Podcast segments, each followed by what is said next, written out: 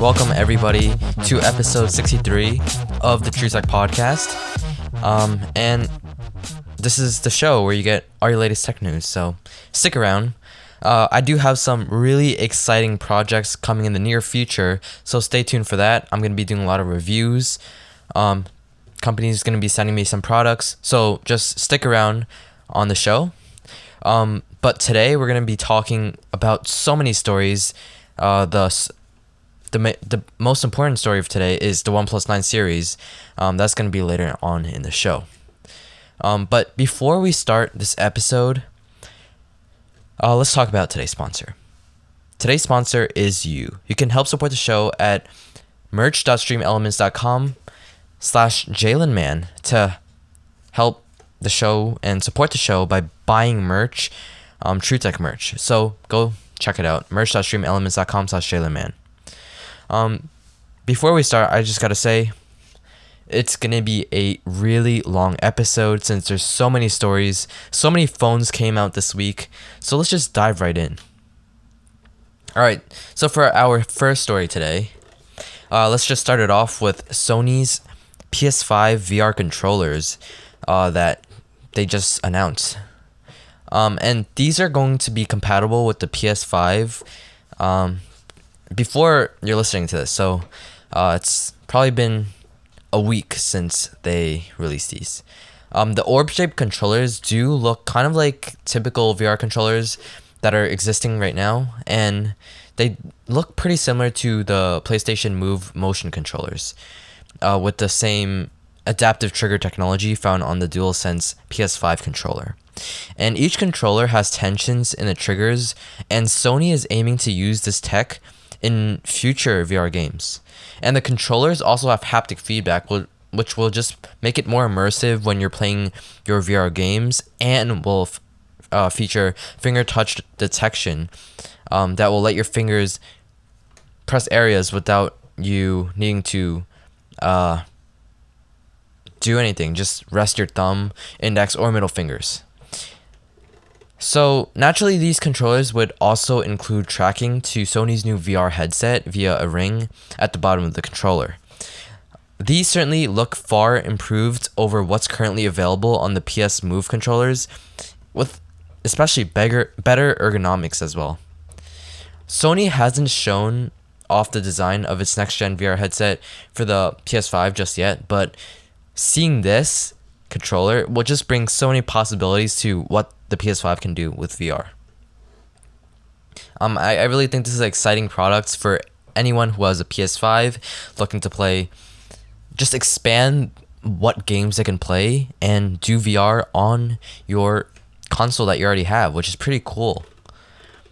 All right, for our next story, it's about Samsung skipping the note. Uh, I think I'm a bit late to this story, um, but Samsung did say it's going to skip the Galaxy Note this year due to some um, shortages. And they did, I think they talked about this um, during their event. Uh, but it's just kind of a thing to think about since we're not going to be seeing these. Um, I, don't think they're completely getting canceled like they said, like people are saying in the leaks, but uh, there's certainly not going to be, most likely not going to be a note this year um, which is kind of disappointing because I always look forward to uh, more phone releases from Samsung, just like the Note. Okay, so uh, let's talk about the Oppo X 2021 rollable smartphone, which is more of a concept rather than an actual phone. Um, so if you've been sticking around to the latest news, you probably already heard the story. Uh, but this is just Oppo's concept, which is a device that will let you extend the screen size as part of the display it, when it's rolled up in the body of the phone and can unravel when you want. It's a pretty futuristic kind of design and concept, um, and one no commercially available smartphone has right now, which is just amazing technology that I would really like to see in some future smartphones. and this is just a pretty cool looking device, more futuristic than some of the folding phones we have. Uh, and also, it has some benefits like no crease. Uh, it's supposed to be thinner than some of the folding phones. Um, and there's a lack of just um, some of the downsides you'd be getting. It'll be similar to uh, the same aspect ratio or any aspect ratio you want uh, from like um, your regular daily flagship phones well with that 16 by 9 aspect ratio you could just change the aspect ratio up as you want and change the screen size as you want it as well. So let's say you're playing a game you want that extra horizontal uh, real estate then you can just stretch it out all the way. Or if you're just looking at photos that uh, is like a 4 by 3 aspect ratio then you're probably going to want to um, go in the middle and it'll just make it seem more seamless. Or if you just want a smaller phone you can do that. And i really think this concept allows us to imagine what the future has with rollable phones since this is su- such a new technology and i'm I, I really love how oppo is just trying these new things out all right for our next story today it's it's about uh, the oneplus watch um, a few days ago, March 23rd. So if you're listening to this on March 26th, then that's a few days ago, three days ago. Uh, during their OnePlus 9 series launch, OnePlus did talk about their OnePlus smartwatch, which is a sub 200 wearable with so much to offer. And this can kind of compete with uh, the Samsung Galaxy uh, watch or even the Active 3 and possibly the Apple Watch. And this is just app, uh, OnePlus's first attempt to making a fitness wearable, the OnePlus Band. Um, I guess that's the naming for it, uh, because it didn't really impress us too much compared to some of the other smartwatches. Uh, so this does come at a pretty attractive price point at 159 compared to something like the uh, Galaxy watches out there, which start around three hundred dollars to four hundred dollars, and the Apple Watch starts at uh, two seventy for the Apple Watch SE. Um, and the Series Six goes all the way up to starts at three hundred dollars, uh, with discounts. Um, but this is really exciting for OnePlus since they're really building their ecosystem now, and this company is really developing into a mainstream, more a, a bigger company with uh more uh, areas hit not only with smartphones and they're not such a niche company anymore. They're going out into the open world and just putting out all their products similar to what samsung apple having so many products is just going to allow you to grow your audience in size because you have so many options for them to choose and that's this is just what the OnePlus band is expanding upon. It's really impressive, honestly. Uh, but like I said, it does start at a price of one fifty nine dollars, and I mean that's a really attractive price point.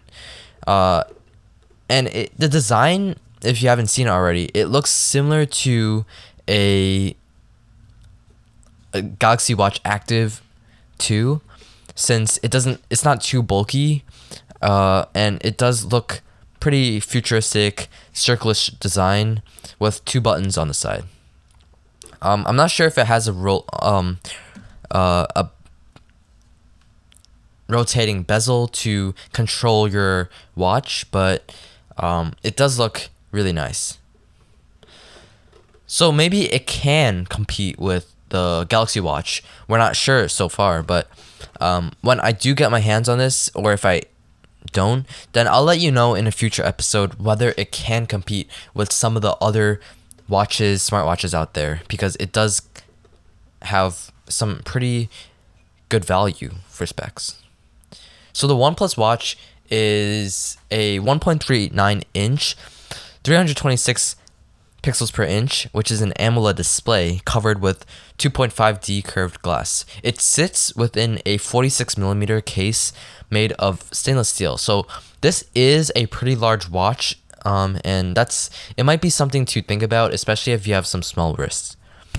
Um, it does have a subtle glossy pattern on this display bezel for added design aesthetics.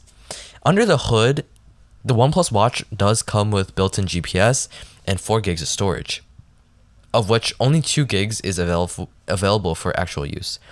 And OnePlus says that you can easily pack 500 songs in that much space for listening to music on the go. And um, if you think about it, it's not too many songs because uh, Apple does have a 16 gig. I think all their watches now come in either 8 or 16 gigs of storage. And compared to uh, what com- the OnePlus Watch compared to the Apple Apple Watch, that's not a lot of storage. The Apple Watch has double or even four times the storage of the OnePlus Watch. So it's just something to keep in mind that it doesn't have too much storage, so you can't really put too much onto the watch. And you can also use it to control a OnePlus TV remotely to lower the volume when a call comes or even turn off the TV when you fall asleep. Um, similar to the Apple Watch being able to control the Apple TV. And for software, OnePlus is using a real time operation system, RTOS, much like what we've seen on Amazfit watches. Um, this means that you can not get too much support for third party apps, um, and the interface is also much more simpler than you, what you would find on Wear OS watches. And it has a 402 milliamp hour battery, uh, which gives you an advertise of two weeks of battery life, which is amazing for smartwatches. And OnePlus claims uh, if you're a power user, you sh- you would still get at least a week of power before needing to recharge the watch, and that's incredible compared to some of the uh compa- um the competition out there. Like the Apple Watch only lasts one to two days. Uh, the Galaxy Watch only lasts around three to four days or even two days. Um, and this watch goes all the way up to two weeks. That's incredible. Um, and if you want a smartwatch that has great battery life, then I check this one out. Especially if you have a OnePlus device, a phone, I would get the OnePlus Watch, since it it just integrates so easily with the phones, just like how the Apple Watch integrates with iPhones. This co- this integrates so easily with OnePlus devices. So I overall I think that this watch, the OnePlus Band, is just going to enable the ecosystem for OnePlus and enable OnePlus to be a bigger company, allow such a more of an audience for their devices and products. So props to OnePlus for creating this product. A lot of people were waiting for this, so um, it's going to get a lot of attention. All right, for our main story of today, the OnePlus 9 series. Uh, it's probably what you came here for, just uh, to talk about the OnePlus 9 series and how it's such a unique kind of phone compared to its competition. Um, and I, I really think that uh, OnePlus is starting to get a lot of traction and attention since this phone was leaked so heavily compared to some of their other phones and just had a lot of hype. Um, the OnePlus 9 Pro is a legitimate flagship because back then, if you didn't know, OnePlus used to be more of like a lower end budget phone company that just tried to aim to be a flagship killer. Uh, but now they really became the flagships themselves.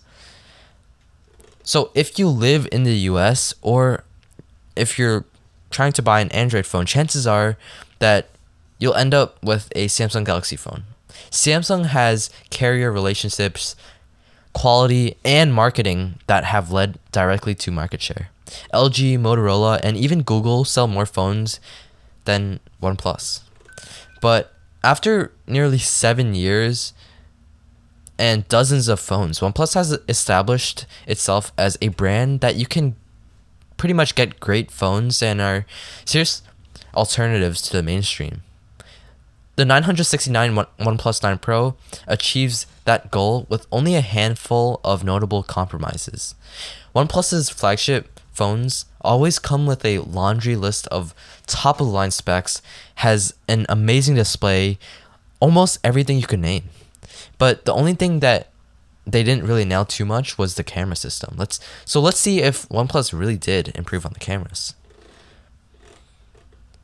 So the hardware design on the OnePlus 9 Pro is a really seamless design, elegant phone um, that has a really uh, beautiful display with this glossy finish on the back.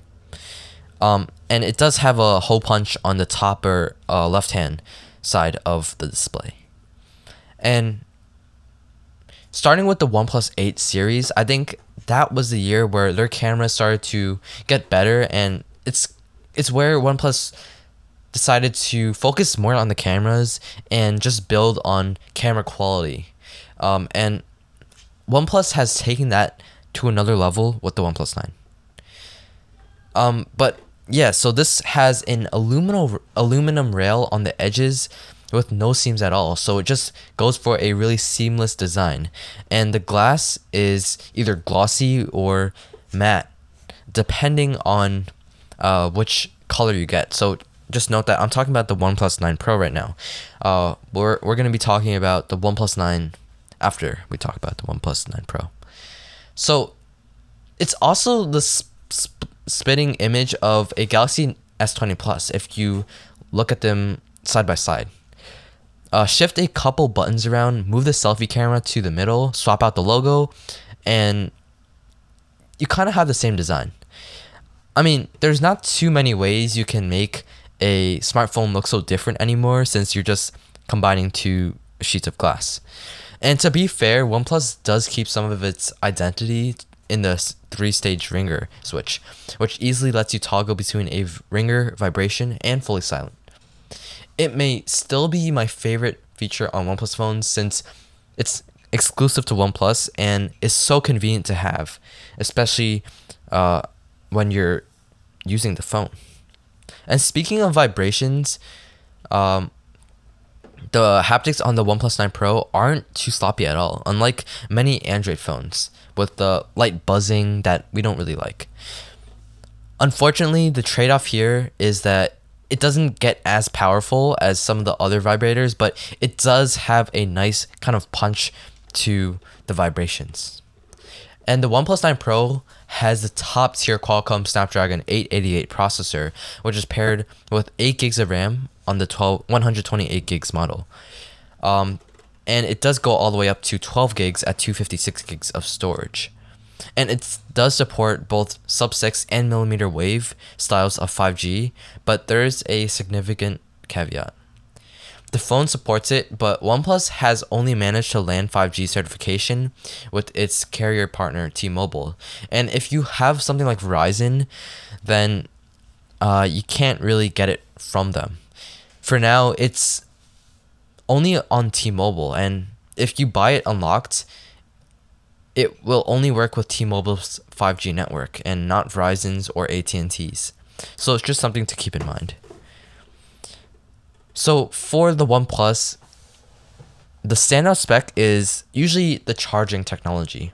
There's a 65 watt charger included in the box, which is incredible. It charges almost four times the uh, four times the speed compared to some of the iPhones out there. So if you do like fast charging uh, wirelessly, then you can spend seventy dollars on an additional OnePlus Warp Charge 50 wireless charger, which enables you to charge your phone at 50 watts wirelessly, which is incredible. That charges faster than Samsung's wired charger or even Apple's wired charger. Um, so it charges at 25 watts, but since the battery is split, it's essentially the same as charging at 50 watts wirelessly. It also works if you set the phone on the charger in lands- landscape mode. With the phone fully dead, it charged completely in 45 minutes on this wireless charger. And uh, with the regular wire, wired charging, you can charge it up to 29 minutes from 1 to 100, which is incredible. Um, also, uh, it has a 4500 milliamp hour battery, which is enough to get almost anyone through a full day of moderate usage. So it does provide a good amount of specs in the battery department. All right, let's talk a little bit about OnePlus's OnePlus 9 Pro screen. After wireless charging, the next standout spec on the OnePlus 9 Pro is that 6.7 inch beautiful display. Like Samsung, OnePlus has switched over to an LTPO style of um, OLED, which can be more power efficient and allows the company to have more control over the refresh rate. The screen can go all the way from 120 Hz all the way down to 1 Hz, depending on what's happening on the display. OnePlus has branded the touch response rate on the screen as HyperTouch, clocked at 360 Hz for certain games. And for context, the ROG Phone 5 can all only go up to uh, 300 hertz touch sample. So this is actually a tier above uh, ROG. Um, and what's even more impressive is that 1440p display, which is Quad HD, Quad HD Plus, and it has 425 pixels per inch, which is really sharp. And you can leave it at high re- resolution and have it at high re- refresh rate at the same time. So it's going to be a really good performer on the display, whether you're playing games or just um, watching videos. It's going to look amazing. And those are the specs on the screen, but it's the experience that matters. And again, I think OnePlus has really done a great job.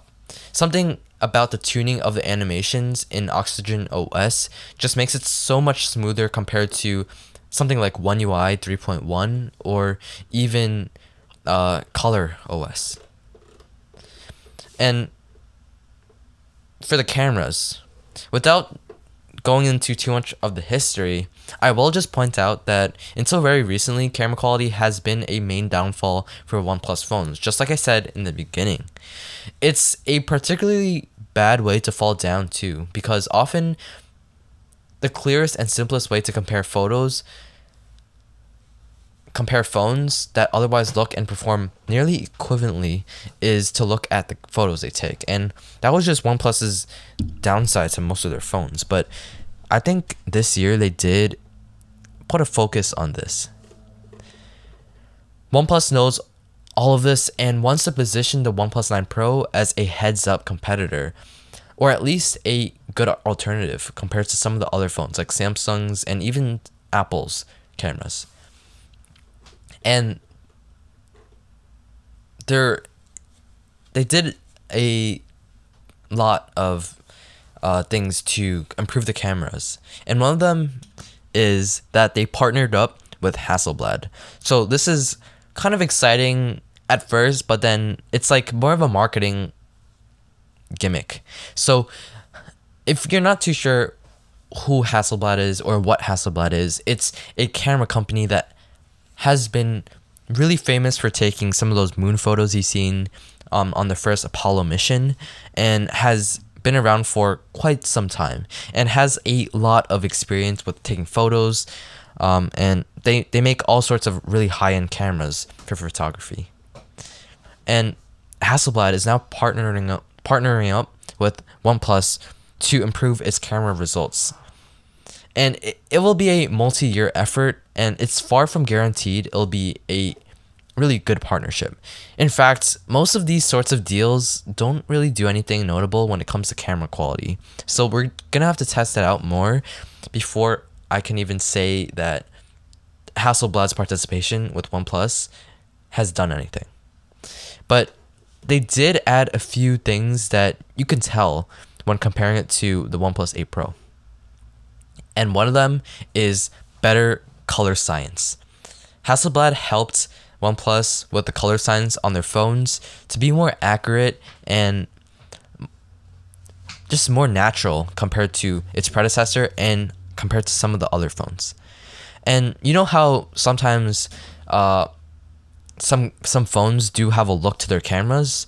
Well, like how Apple's phones are usually more natural and a little bit warm, and how Samsung's phones are vibrant and kind of punchy. Well, OnePlus has added their OnePlus now has kind of their own look for their cameras. They now have a sort of a uh, bright, neutral looking uh, photo that doesn't overexpose or uh, do too much saturation to the photo. It's it's just more it it has its own look now and I think that's more of a good thing than a bad thing since now it's kind of reliable. The camera is more consistent for all the images you take, which is a good thing. Um, and the OnePlus 9 Pro's image is I, I, w- I wouldn't say it's better than the Samsung Galaxy S21 series or the iPhones out there, but they do get really close compared to uh, their older phones, which is really good thing since it's an improvement. But compared to the uh, competitors out there, the competition, it doesn't reach above them and uh, really compete with them too much. But it is getting there. So as with usual smartphone cameras, I think the difference really comes from software and how uh, it kind of tweaks it after you take the photo. And um, well, Apple and Samsung do do a really good job when processing the photos after you take them, but OnePlus has to has to get there. So some of the things to note with the OnePlus 9 Pro is that it has a 48 megapixel Sony sensor, the new one, which is the 798 sensor, which has OIS and it is able to shoot up to 8K and 12-bit raw images and it's all nice, but um, there's also a pro mode on this phone, which is uh, allows you to see what's in focus. Uh, it's just a really clean, complex interface that uh, Hasselblad has, and something to note is that they made the shutter button orange, similar to Hasselblad's uh, shutter buttons. And OnePlus 9 Pro has really improved the ultra wide camera on this phone because it does have a 50 megapixel ultra wide sensor that looks a lot nicer compared to uh, the OnePlus 8 Pro.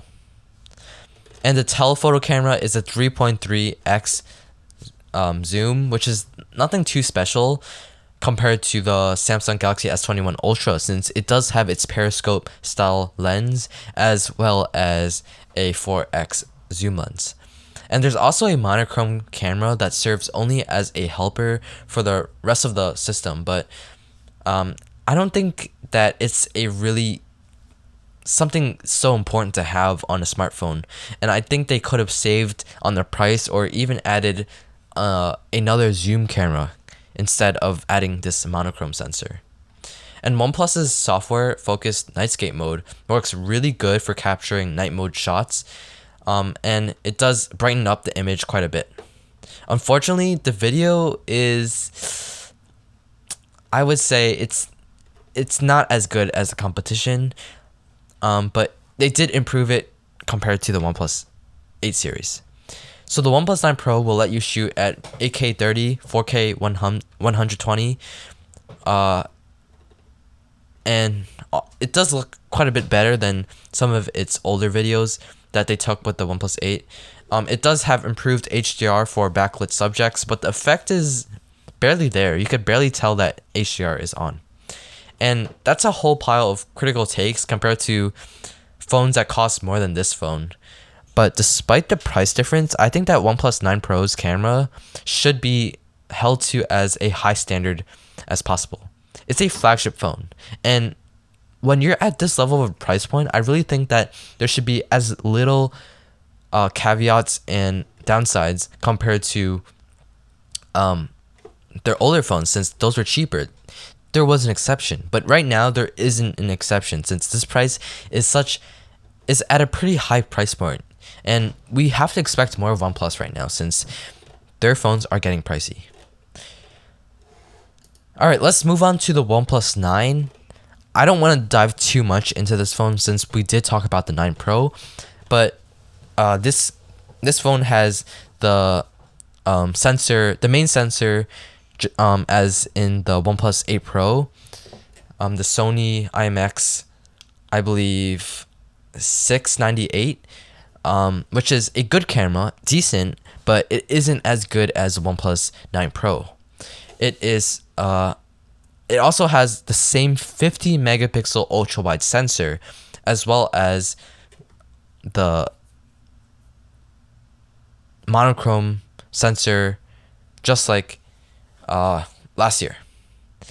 Um, the OnePlus 9, however, doesn't have that telephoto lens, so you're just going to be digitally zooming in on subjects or things you're taking.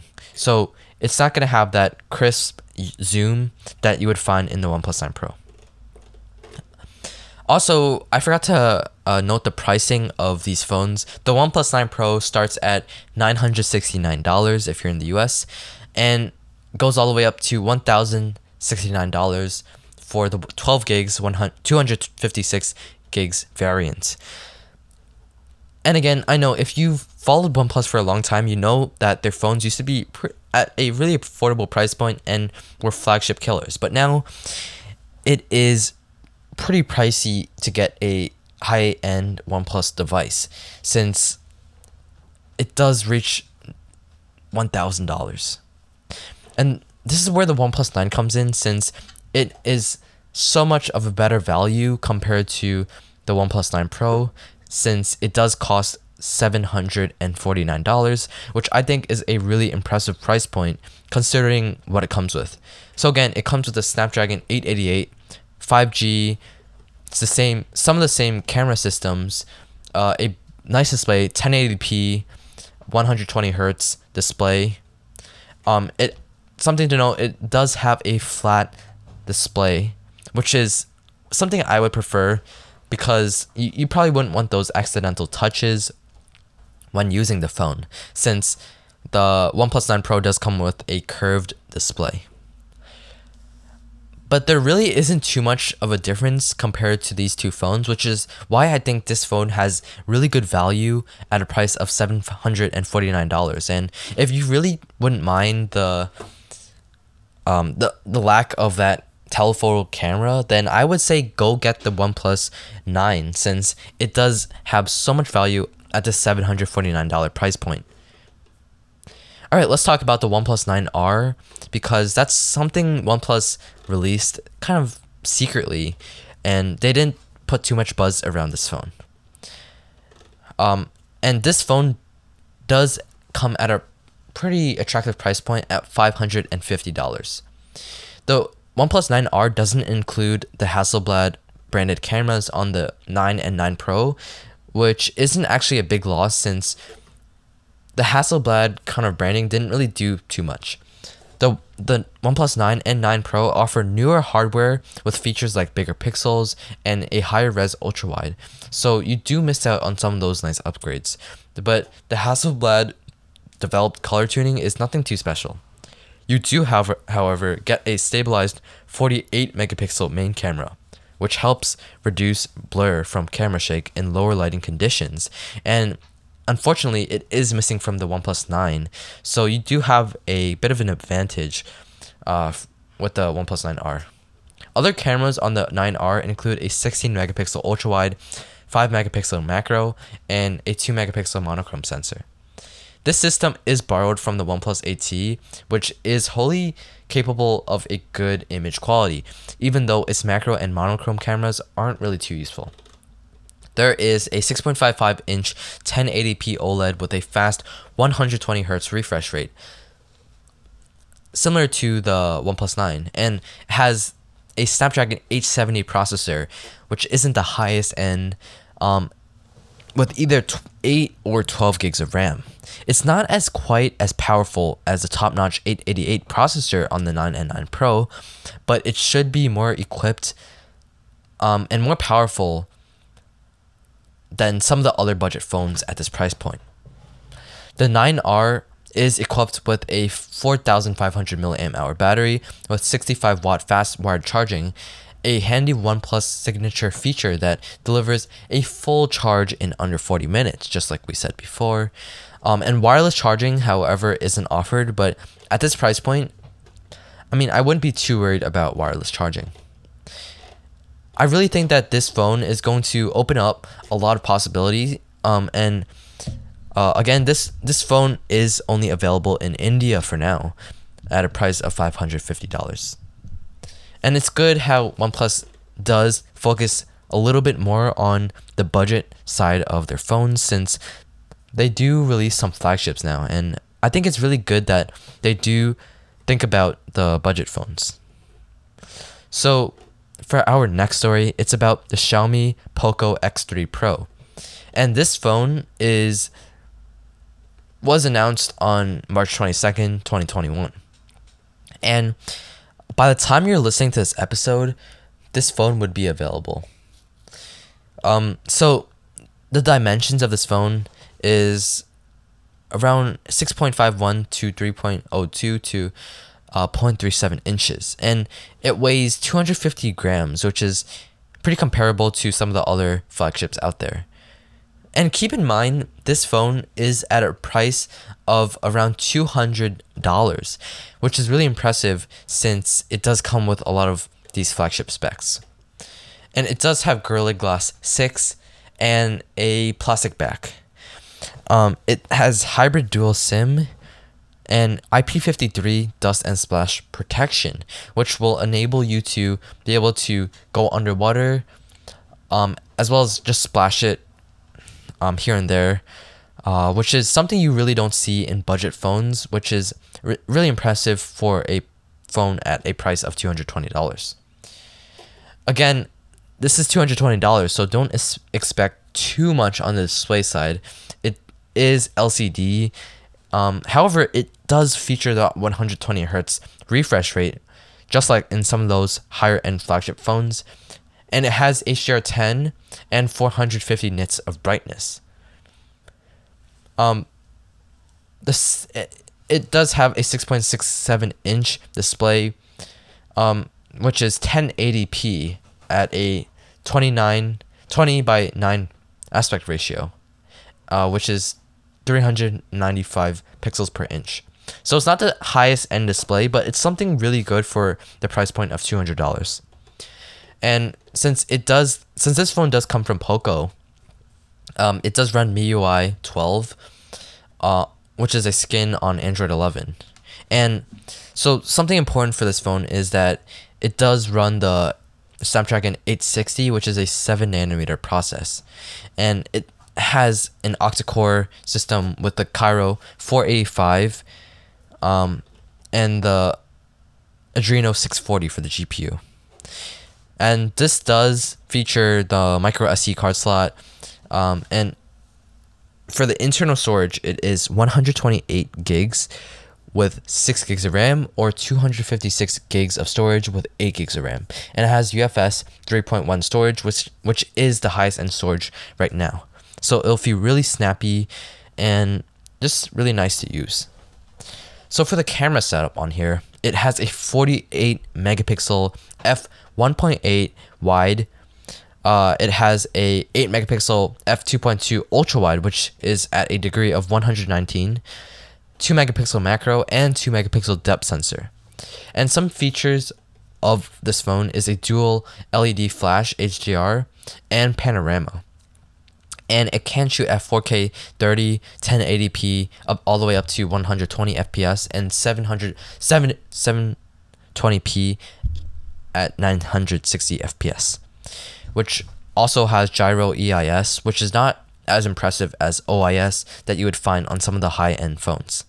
And this does come with a headphone jack, which is always nice to see, which can go all the way up to 24 bit 192 kilohertz audio.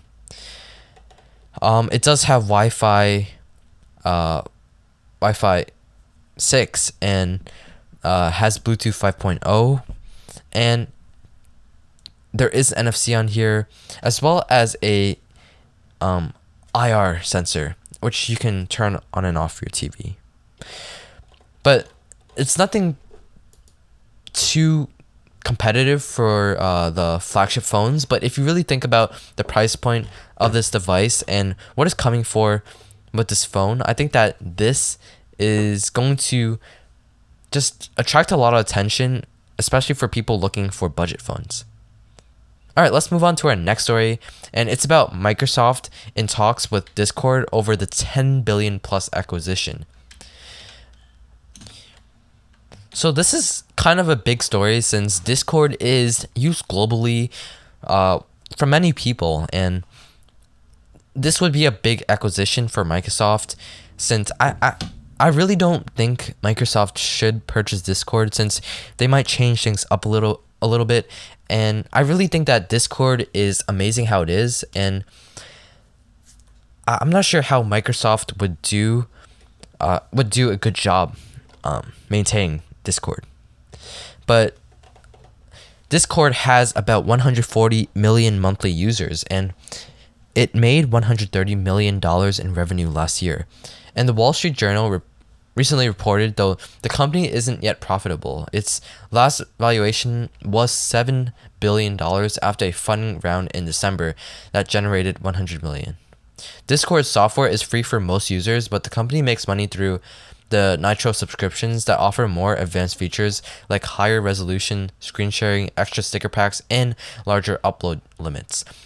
And Microsoft um, taking over Discord might be might affect a lot of people, and I don't know if this is a good thing. Um, but we'll just have to see. All right, let's move on to our next story, which is about the Vivo X60 Pro. And I know there is the Vivo X60, but for now, I'm just going to be talking about the Vivo X60 Pro since this episode is getting a bit long. Uh, the Vivo X60 Pro has some ups and downs. Um, the company swapped out the Exynos 1080 chipset for a Snapdragon 870, which some will see as an improvement, but it also took away the periscope lens. The camera still features a 48 megapixel main sensor with a very bright f1.5 aperture. The unique gimbal system it provides Im- improvements on stability over typical OIS and enables a new trick, first pixel shift technology on a smartphone.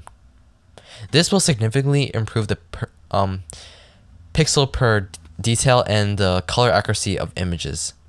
And uh, also, Zeiss branded lenses are backed with a touch of software magic to recreate the trademark swirl of Zeiss Biotar bokeh. This version of the phone also maintains a 13 megapixel ultra wide camera with a 120 field uh, of view. And the other 13 megapixel camera on board has a telephoto lens with a two times magn- magnification, and that is all the optical zoom you're really going to be getting on the international X60 Pro. And the 5x periscope lens on the Chinese version is gone. And the rest is as before. The 6.56 uh, inch display was co developed by Vivo and Qualcomm, but it's an AMOLED panel with 120 Hz refresh rate and a 240 Hz touch sampling rate, and the resolution is 1080p plus. The display has an HDR10 plus certification, uh, which can display some of that HDR content that you would really love seeing on Netflix. And the phone also boasts a high res audio certificate, but with a single speaker and no 3.5 millimeter headphone jack, you'll have to use the supplied USB C to a 3.5 adapter for a Bluetooth headset. Speaking of connectivity, the USB C port is wired for 2.0 speeds. The phone has two SIM slots with 5G dual standby, and there is no micro SD card slot, but the X60 Pro is configured with 256 storage, UFS 3.1, um, and also has 12 gigs of RAM. And right now, the Snapdragon 870 is pretty new, and it's the first time any of us are seeing uh, this chipset on this phone. So uh, we're gonna have to wait a little longer to see how this performs on this phone. And the battery is unchanged. It is at a capacity of four for 4200 milliamp hours and supports 33 watt fast charging with the supplied power adapter. And this phone is just, I guess, uh, a, a mid range type of phone um, that uh, Vivo put out. Um, and I guess if you're looking for a mid range phone, this wouldn't be a terrible option. But let's talk about some of the pricing. The Vivo X60 Pro is on pre order uh, at $800, while the vanilla X60 is at a price of $655. I mean, it's not a kind of a mid range. I think it's more of a higher end mid mid range phone since it is at a price of $800 and I don't know if that's a reasonable price. That's a pretty steep premium even for the Pro. And I don't know if you should consider this phone yet. I'd say wait for more reviews and see if the chipset is powerful enough or if the cameras are really that good. But for now, I'd wait it out. All right, let's talk about the Black Shark 4, which is a high end gaming phone that doesn't really look like one.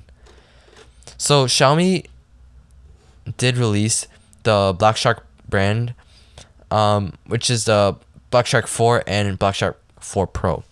And if you didn't know, this is a set of gaming phones that Xiaomi puts out and is pretty impressive. So these phones do improve on the previous series in most of the ways that you would expect uh, them to. The Black Shark 4 and has the Snapdragon 888 um, as well as the 4 Pro.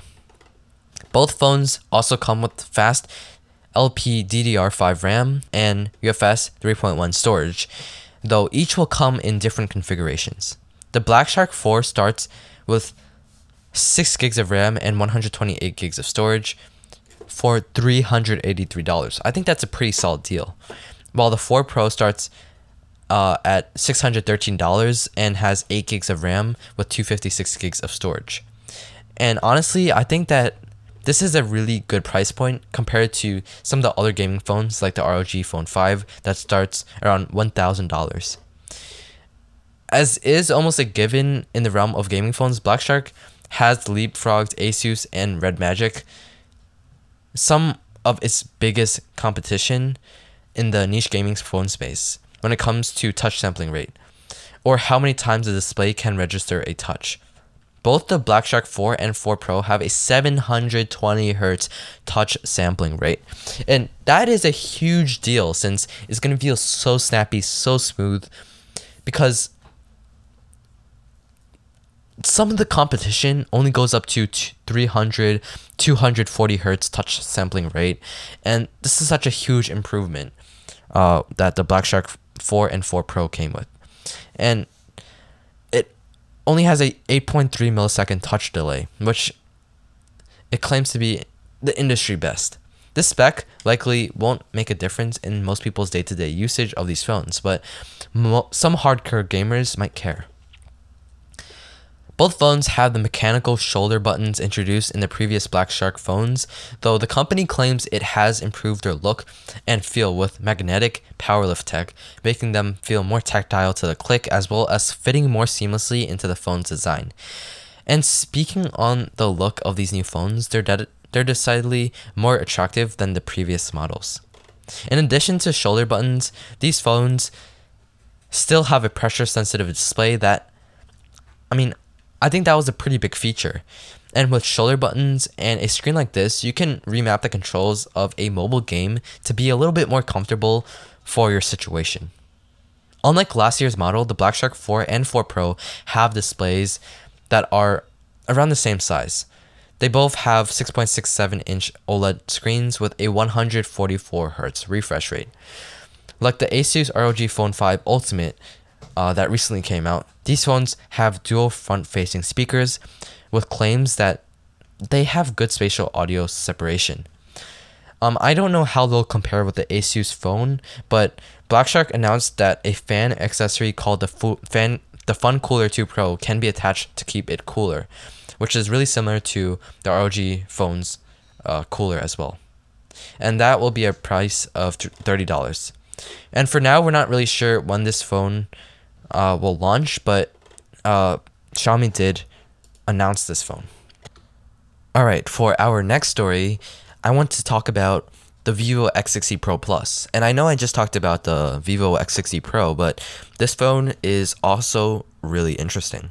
So Vivo has announced just its international flagship phones recently, the X60 series, and that includes the X60 Pro Plus, which is coming first to India, um, and will come into other markets in like in China. Uh, Vivo's main focus with the X60 series is primarily the cameras. The company has started a new partnership with Zeiss that it says includes the use of optical coating and swirly bokeh simulation based on the lens maker's classic biotar design. These kinds of collaborations tend to be more marketing hype than genuine selling points, but the X60 Pro Plus formidable camera bump at least looks the part. And recently, a lot of companies, phone companies, have been partnering with camera companies. So I guess this is just another one. So, whether Zeiss had anything to do with it or not, the X60 Pro Plus has some impressively versatile camera hardware. Its quad camera setup consists of a 50 megapixel Samsung GN1 primary sensor, a 48 megapixel ultra wide with Vivo's gimbal style stabilization, a 32 megapixel 2 times telephoto, and an 8 times megapixel 5 times periscope telephoto, as well as a 32 megapixel selfie camera. So, on paper, it really is impressive. The rest of the X60 Pro Plus spec sheet is suitably flagship level. It has a Qualcomm Snapdragon 888 processor and comes in a single blue vegan leather model with 128 gigs of RAM and 256 gigs of storage. The display is a 6.56 inch 1080p OLED panel with a 120 Hz refresh rate. And the battery size is 4200 milliamp hours and fast charges at up to 55 watts. Although there is no wireless charging. So most of the specs on this phone is extremely impressive and similar to most other flagships out there. And the X60 Pro Plus will cost around $960 in India and um, will cost $580 uh, internationally.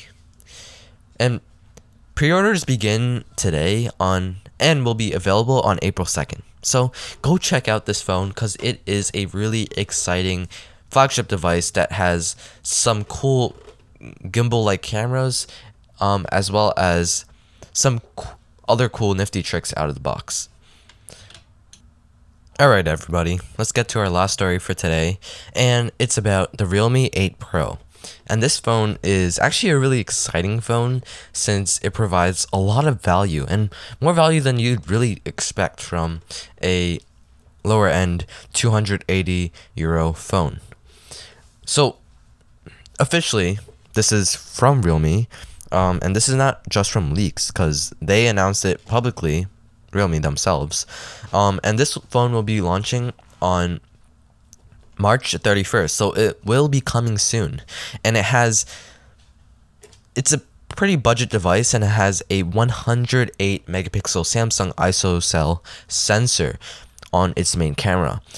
And while similar high res sensors have been more common in pricier phones like the Samsung Galaxy S21 Ultra, this chip is designed for lower cost devices like the 8 Pro.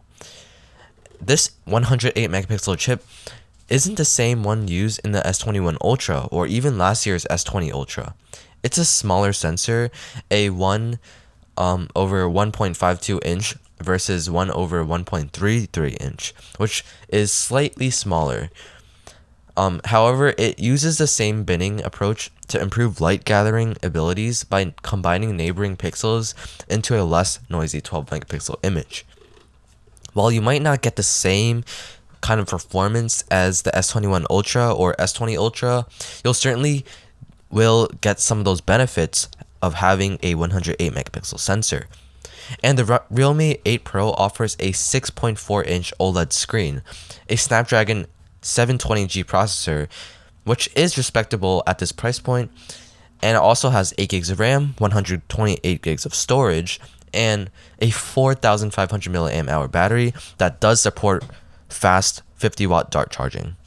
And the back of the device, which comes in blue and black variants, features some intense Realme branding with the company's Dare to Leap slogan in large fluorescent lettering that the company claims glows in the dark. Realme also says the design will appeal to a new generation of young users, which we'll have to take its word for. And this phone will be at around a price of 280 euros or $380. All right, everybody. What do you guys think about this format of the podcast? And this is actually the longest episode of Truetech. It's around, it might reach an hour actually. Uh, but right now it's at 55 minutes, so that's pretty impressive. Um, and uh, don't forget, check out the merch, merch.streamelements.com slash jaylinman. As well, thanks for listening. Peace. Thank you.